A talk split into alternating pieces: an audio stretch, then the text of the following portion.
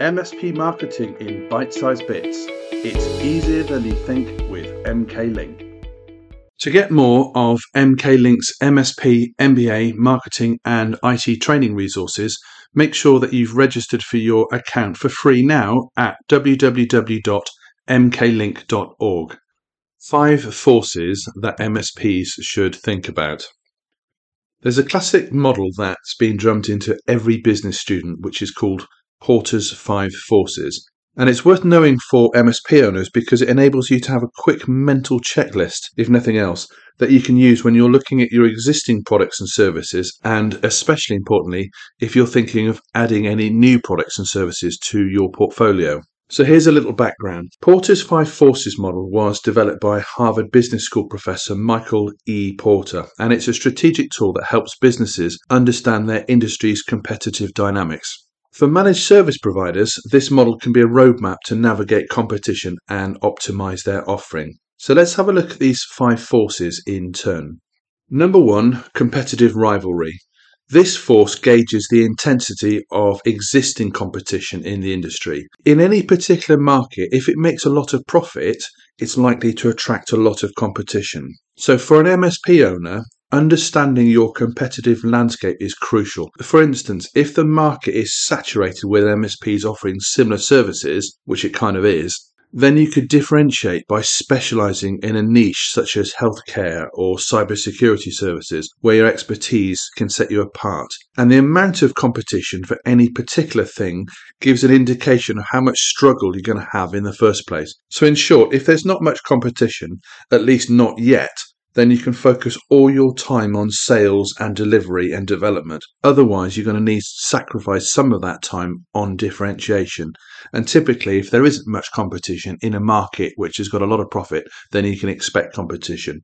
And on that note, number two, threat of new entrants. So this force assesses how easy it is for new competitors to enter that particular marketplace. And if you find that the barriers to entry are very low in that market, you can focus on trying to create barriers to entry. And there are various strategies for creating barriers to entry, which is outside the remit of this particular topic. But one example could be developing proprietary technology that's really hard to copy. For example, it would be really hard now for a new company to produce a mainstream operating system that would have any real chance of threatening Apple or Microsoft, for example. So that's threat of new entrants. Number three, threat of substitutes. Now, this force looks at the potential of alternative products or services. So, when you're looking at the competitive landscape, if you're selling apples and you're looking at other people selling apples, they might have bigger apples or smaller apples or cheaper apples or better apples. But in terms of threat of substitutes, this is somebody selling oranges or bananas. It's a, it's a, it's a separate thing. So, as I say, this force looks at the potential of alternative products or services. So, if there's a risk, for example, that your clients might prefer an offshore team to save money with their IT support. So that's a substitute. You could emphasize the unique value that you provide. For example, you could highlight your own team's ability to know your customers intimately, such as knowing their staff by name, and you can offer personalized support. And you can even occasionally meet with their staff in person to literally go the extra mile, which offshore or very remote solutions can't easily replicate. So that's threat of substitutes.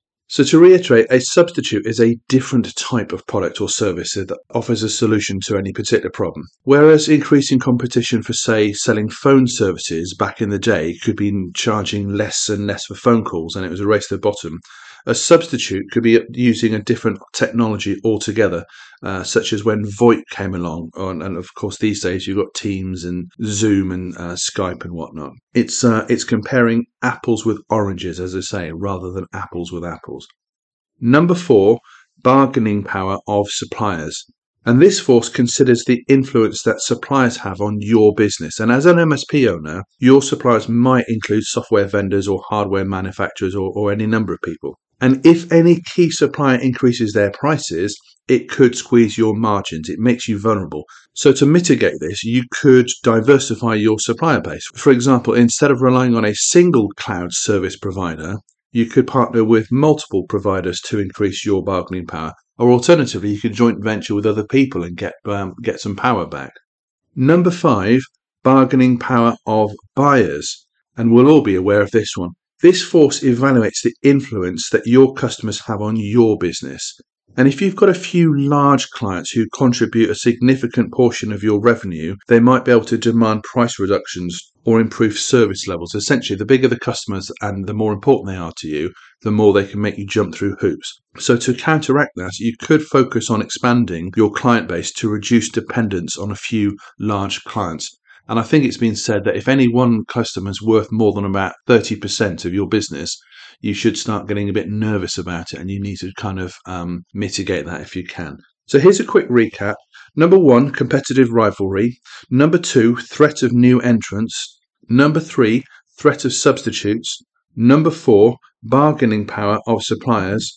And number five, bargaining power of buyers. So, in summary, then, this classic Porter's five forces model provides a very simple strategic framework for MSP owners to understand their competitive landscape and helps them make informed decisions about their existing business and services that they offer, especially about any new services that they might be looking to bring to the market.